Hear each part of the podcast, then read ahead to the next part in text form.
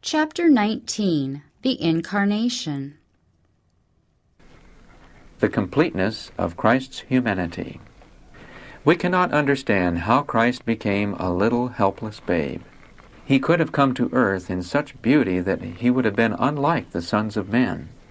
His face could have been bright with light, and his form could have been tall and beautiful. He could have come in such a way as to charm those who looked upon him. But this was not the way that God planned he should come among the sons of men. He was to be like those who belonged to the human family and to the Jewish race. His features were to be like those of other human beings, and he was not to have such beauty of person as to make people point him out as different from others. He was to come as one of the human family, and to stand as a man before heaven and earth. He had come to take man's place, to pledge himself in man's behalf, to pay the debt that sinners owed. He was to live a pure life on the earth, and show that Satan had told a falsehood when he claimed that the human family belonged to him forever, and that God could not take men out of his hands. Men first beheld Christ as a babe, as a child. The more we think about Christ's becoming a babe here on earth, the more wonderful it appears. How can it be that the helpless babe in Bethlehem's manger is still the divine Son of God? Though we cannot understand it, we can believe that he who made the worlds for our sakes became a helpless babe. Though higher than any of the angels, though as great as the Father on the throne of heaven, he became one with us. In him God and man became one, and it is in this fact that we find the hope of our fallen race. Looking upon Christ in the flesh, we look upon God in humanity and see in him the brightness of divine glory, the express image of God the Father. Signs of the Times, November 21, 1895. Christ descended to the level of fallen humanity. Christ has made an infinite sacrifice. He gave his own life for us. He took upon his divine soul the result of the transgression of God's law. Laying aside his royal crown, he condescended to step down step by step to the level of fallen humanity. From the Jordan, Jesus was led into the wilderness of temptation, and when he had fasted forty days and forty nights, he was afterward and hungered. And when the tempter came to him, he said, If thou be the Son of God, command that these stones be made bread. Matthew 4 2 and 3. Christ was suffering the keenest pangs of hunger, and this temptation was a severe one. But he must begin the work of redemption just where the ruin began. Adam had failed on the point of appetite, and Christ must conquer here. The power that rested upon him came directly from the Father, and he must not exercise it in his own behalf. With that long fast, there was woven into his experience a strength and power that God alone could give. He met and resisted the enemy in the strength of a Thus saith the Lord. Man shall not live by bread alone, he said, but by every word that proceedeth out of the mouth of God. Verse 4. This strength it is the privilege of all the tempted ones of earth to have. Christ's experience is for our benefit. His example in overcoming appetite points out the way for those to overcome who would be his followers. Christ was suffering as the members of the human family suffer under temptation. But it was not the will of God that he should exercise his divine power in his own behalf. Had he not stood as our representative, Christ's innocence would have exempted him from all this anguish. But it was because of his innocence that he felt so keenly the assaults of Satan. All the suffering which is the result of sin was poured into the bosom of the sinless Son of God. Satan was bruising the heel of Christ, but every pang endured by Christ, every grief, every disquietude, was filling the great plan of man's redemption. Every blow inflicted by the enemy was rebounding on himself. Christ was bruising the serpent's head. The Youth's Instructor, December 21, 1899. Was Christ capable of yielding to temptation? In your letter in regard to the temptations of Christ, you say, If he was one with God, he could not fall. The point you inquire of me is, in our Lord's great scene of conflict in the wilderness, apparently under the power of Satan and his angels, was he capable, in his human nature, of yielding to these temptations? I will try to answer this important question. As God, he could not be tempted, but as a man, he could be tempted, and that strongly, and could yield to the temptations. His human nature must pass through the same test and trial Adam and Eve passed through. His human nature was created. It did not even possess the angelic powers. It was human, identical with our own. He was passing over the ground where Adam fell. He was now where, if he endured the test and trial in behalf of the fallen race, he would redeem Adam's disgraceful failure and fall in our own humanity. Christ had a human body and a human mind. A human body and a human mind were his. He was bone of our bone and flesh of our flesh. He was subjected to poverty from his first entrance into the world. He was subject to disappointment and trial in his own home, among his own brethren. He was not surrounded, as in the heavenly courts, with pure and lovely characters. He was compassed with difficulties. He came into our world to maintain a pure, sinless character and to refute Satan's lie that it was not possible for human beings to keep the law of God. Christ came to live the law in his human character in just the way in which we all may live the law in human nature if we will do as Christ was doing. He had inspired holy men of old to write for the benefit of man. Let him take hold of my strength, that he may make peace with me, and he shall make peace with me. Isaiah 27 5. Abundant provision has been made that finite fallen man may so connect with God that through the same source by which Christ overcame in his human nature, he may stand firmly against every temptation, as did Christ. He was subject to inconveniences that human nature is subjected to. He breathed the air of the same world that we breathe. He stood and traveled in the same world we inhabit, which we have positive evidence was no more friendly to grace and righteousness than it is today. His attributes may be ours.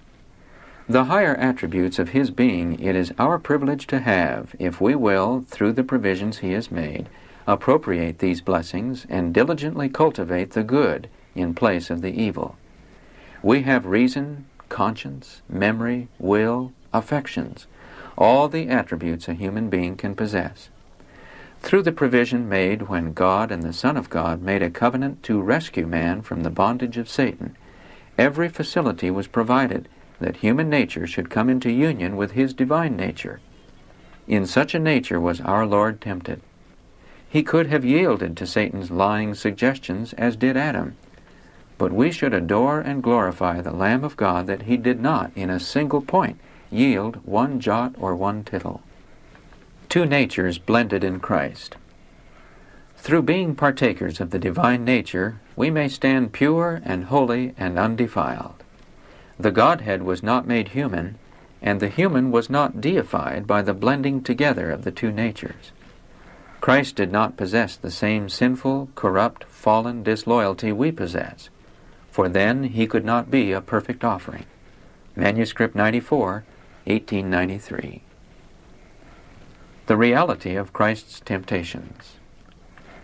When the follower of Christ meets with trial and perplexity, he is not to become discouraged.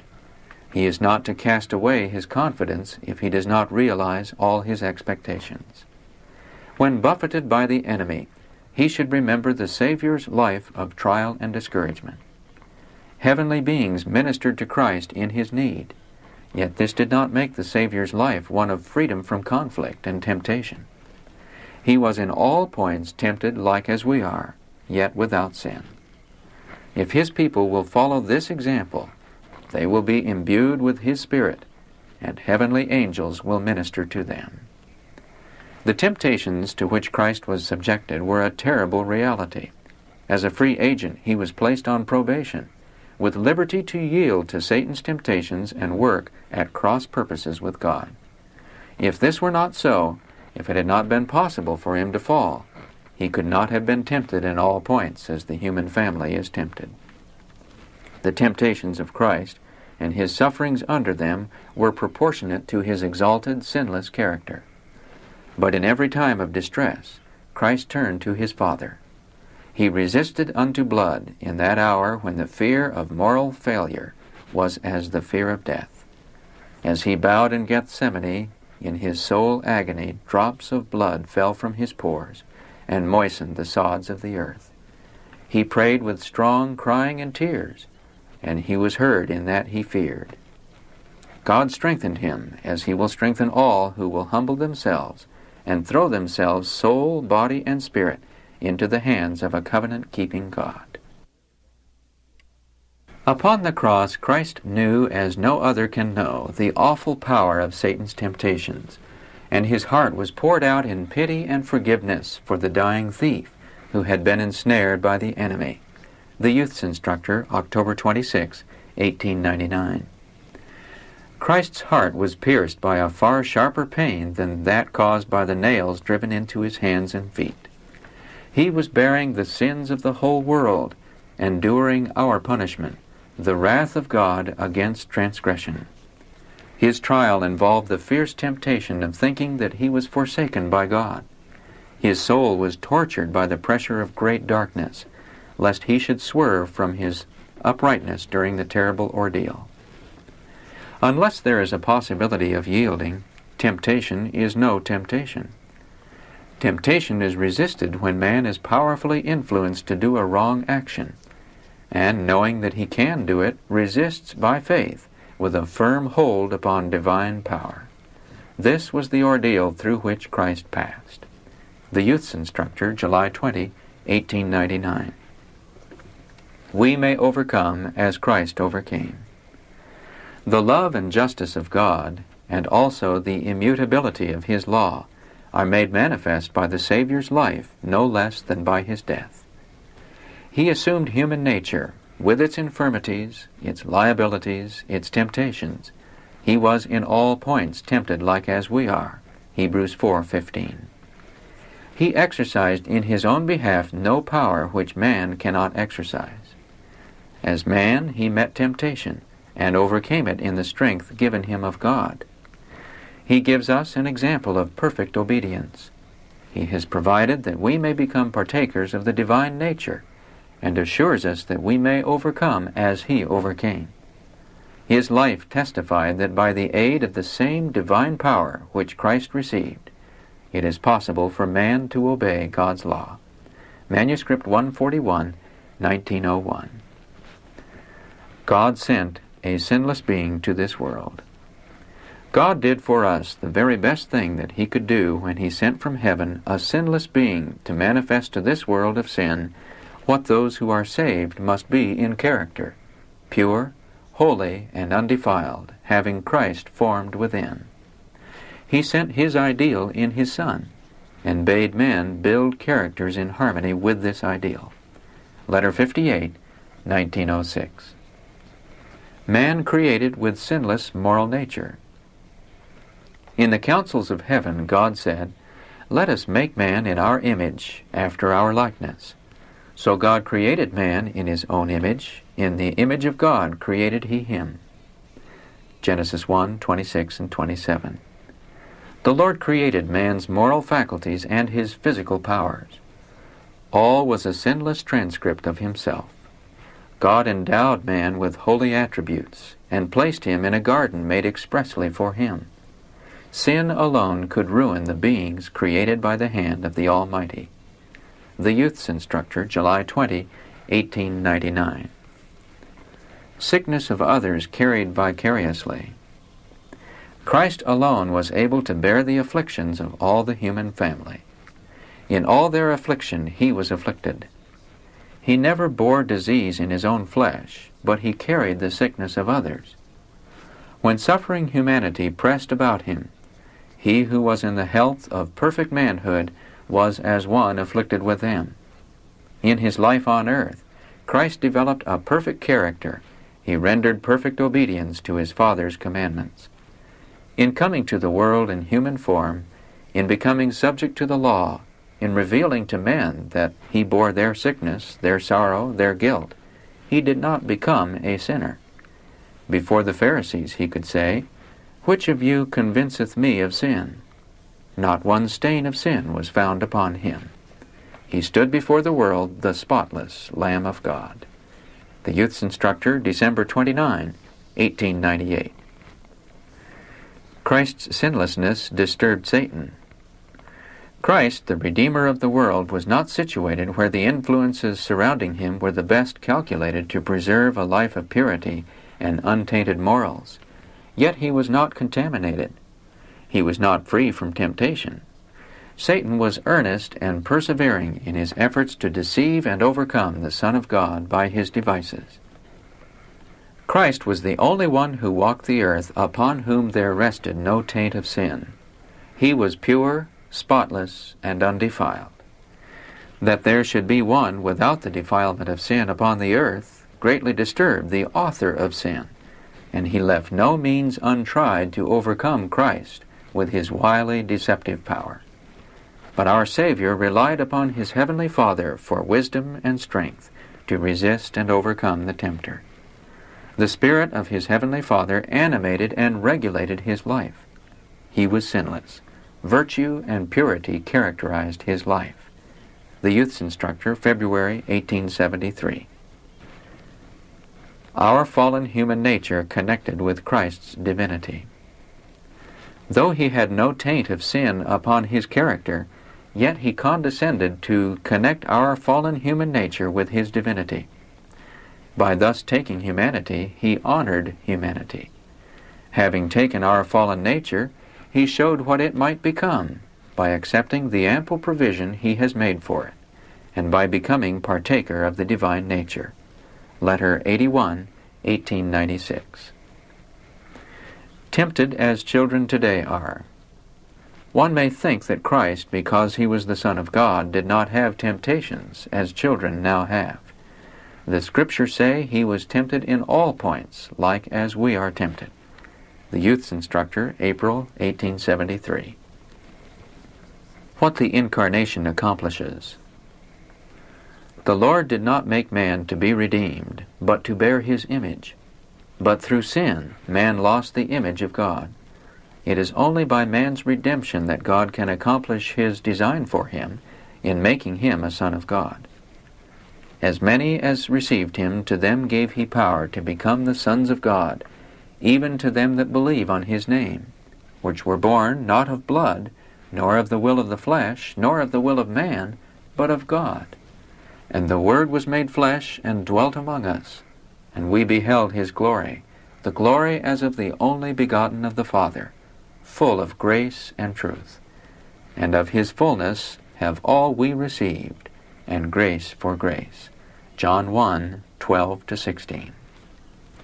Because of the ransom paid for him, man, by his own choice, by obedience, may accomplish the design of God, and through the grace given of God bear the image that was first impressed upon him, and afterwards lost through the fall. Christ's obedience not altogether different from ours. The great teacher came into our world not only to atone for sin, but to be a teacher both by precept and example. He came to show man how to keep the law in humanity, so that man might have no excuse for following his own defective judgment. We see Christ's obedience. His life was without sin. His lifelong obedience is a reproach to disobedient humanity. The obedience of Christ is not to be put aside as altogether different from the obedience he requires of us individually. Christ has shown that it is possible for all humanity to obey the laws of God. The work of Christ was not a divided heart service. Christ came not to do his own will, but the will of him that sent him. Jesus says, Step in the footprints of my sonship in all obedience. I obey as in partnership with the great firm. You are to obey as in co partnership with the Son of God. Often you will not see the path clearly. Then ask of God. and He will give you wisdom and courage and faith to move forward, leaving all issues with Him. We want to comprehend, so far as possible, the truly human nature of our Lord. The divine and human were linked in Christ, and both were complete. Our Savior took up the true relationship of a human being as the Son of God. We are sons and daughters of God. In order to know how to behave ourselves circumspectly, we must follow where Christ leads the way. For thirty years he lived the life of a perfect man, meeting the highest standard of perfection. Then let man, however imperfect, hope in God, saying, Not if I were of a different disposition I would serve God, but bring himself to him in true service. That nature has been redeemed by me. As many as received him, to them gave he power to become the sons of God even to them that believe on his name. John 1:12. You are not degraded, but raised, ennobled, refined by me. You can find refuge in me. You can obtain victory and be more than conquerors in my name. Letter 69, 1897. Satan declared that man could not keep God's law. The world's Redeemer passed over the ground where Adam fell because of his disobeying the expressed law of Jehovah. And the only begotten Son of God came to our world as a man to reveal to the world that men could keep the law of God. Satan, the fallen angel, had declared that no man could keep the law of God after the disobedience of Adam. He claimed the whole race under his control. The Son of God placed himself in the sinner's stead and passed over the ground where Adam fell, and endured the temptation in the wilderness, which was a hundredfold stronger than was or ever will be brought to bear upon the human race. Jesus resisted the temptations of Satan in the same manner that every tempted soul may resist, by referring him to the inspired record and saying, It is written. Humanity can keep God's law by divine power. Christ overcame the temptations of Satan as a man. Every man may overcome as Christ overcame. He humbled himself for us. He was tempted in all points like as we are.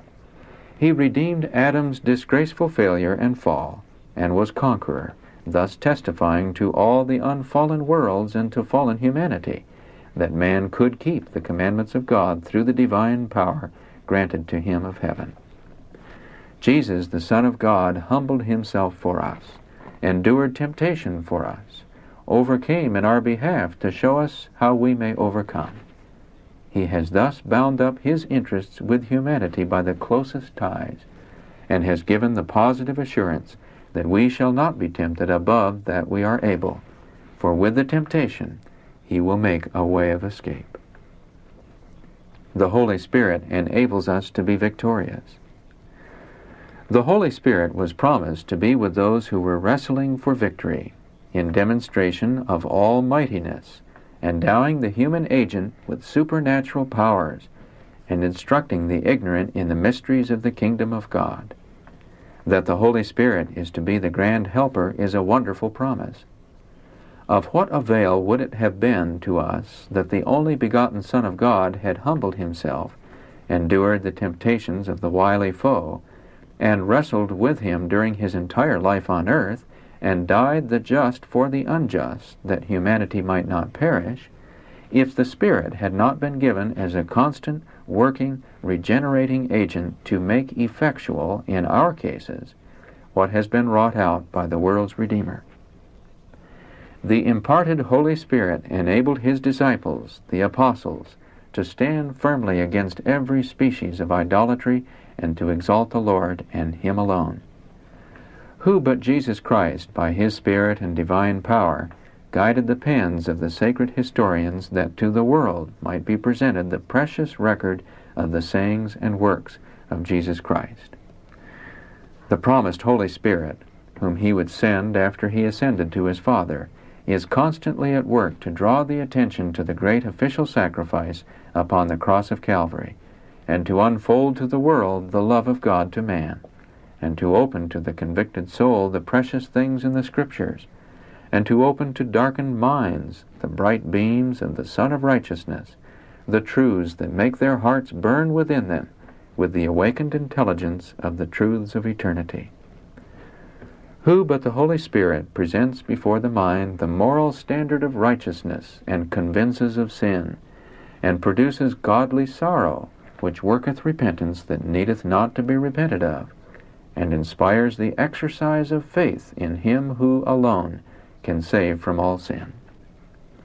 Who but the Holy Spirit can work with human minds to transform character by withdrawing the affections from those things which are temporal, perishable, and imbues the soul with earnest desire by presenting the immortal inheritance, the eternal substance which is imperishable, and recreates, refines, and sanctifies the human agents that they may become members of the royal family, children of the heavenly King.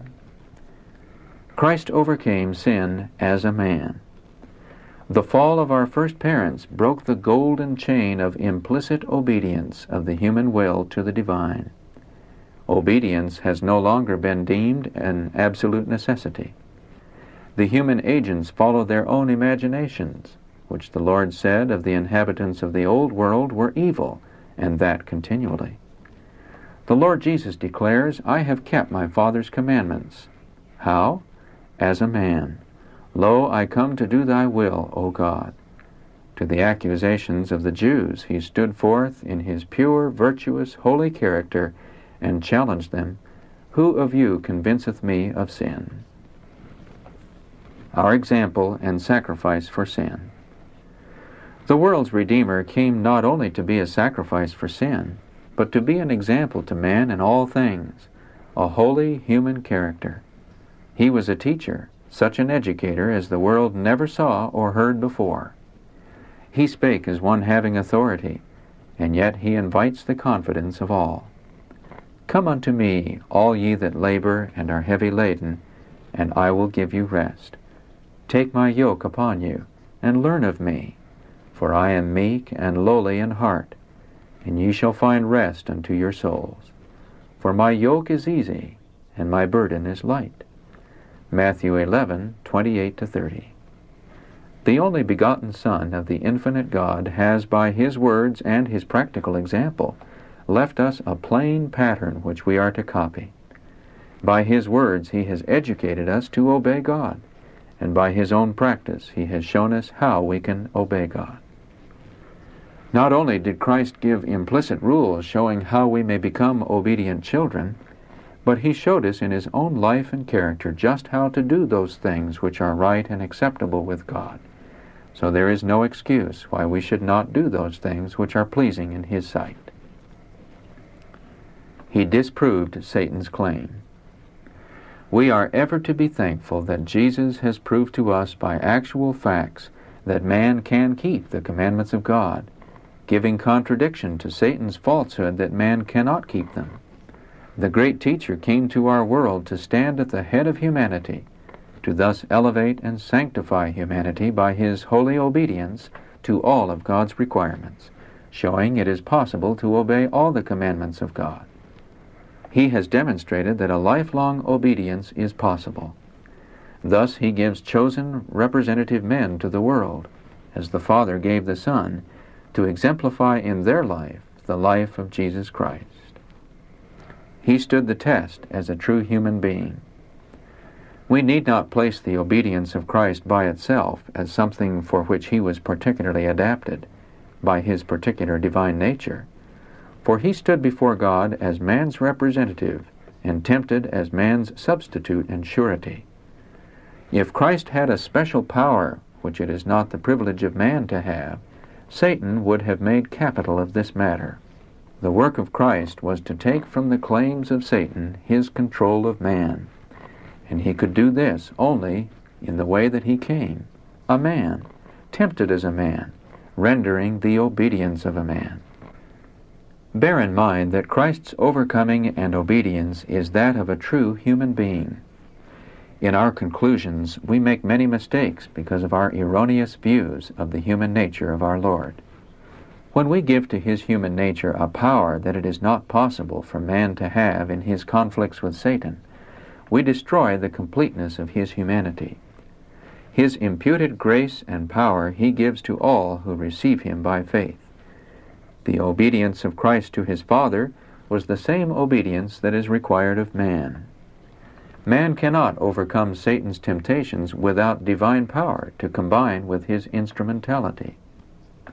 So with Jesus Christ, he could lay hold of divine power. He came not to our world to give the obedience of a lesser God to a greater, but as a man to obey God's holy law, and in this way he is our example. Jesus showed what man could do. The Lord Jesus came to our world not to reveal what a God could do, but what a man could do, through faith in God's power to help in every emergency. Man is, through faith, to be a partaker in the divine nature, and to overcome every temptation wherewith he is beset. The Lord now demands that every son and daughter of Adam, through faith in Jesus Christ, serve him in the human nature which we now have. The Lord Jesus has bridged the gulf that sin has made. He has connected earth with heaven and finite man with the infinite God. Jesus, the world's Redeemer, could only keep the commandments of God in the same way that humanity can keep them, whereby are given unto us exceeding great and precious promises, that by these ye might be partakers of the divine nature, having escaped the corruption that is in the world through lust. 2 Peter 1 4. We must practice the example of Christ, bearing in his mind his sonship and his humanity. It was not God that was tempted in the wilderness, nor a God that was to endure the contradiction of sinners against himself. It was the majesty of heaven who became a man, humbled himself to our human nature how we are to serve God. We are not to serve God as if we were not human, but we are to serve Him in the nature we have that has been redeemed by the Son of God. Through the righteousness of Christ, we shall stand before God pardoned, and as though we had never sinned. We will never gain strength in considering what we might do if we were angels. We are to turn in faith to Jesus Christ and show our love to God through obedience to His commands. Jesus was in all points tempted like as we are, yet without sin. Jesus says, Follow me. If any man will come after me, let him deny himself and take up his cross and follow me. Manuscript 1, 1892. Real meaning of the Incarnation. Christ took upon himself humanity and laid down his life a sacrifice, that man, by becoming a partaker of the divine nature, might have eternal life. Not only was Christ the sacrifice, but he was also the priest who offered the sacrifice. The bread that I will give, said he, is my flesh, which I will give for the life of the world. John 6:51. He was innocent of all guilt. He gave himself in exchange for the people who had sold themselves to Satan by transgression of God's law, his life for the life of the human family, who thereby became his purchased possession. Therefore doth my Father love me, said Christ, because I lay down my life that I might take it again. No man taketh it from me, but I lay it down of myself. I have power to lay it down, and I have power to take it again. This commandment have I received of my Father. John 10, 17 and 18. The wages of sin is death. Romans 6:23. To Adam before his fall the Lord said, In the day that thou eatest thereof thou shalt surely die. Genesis 2:17. If you transgress my law, death will surely be your punishment. By disobeying God's command, he forfeited his life. Before his fall, Adam was free from the results of the curse. When he was assailed by the tempter, none of the effects of sin were upon him.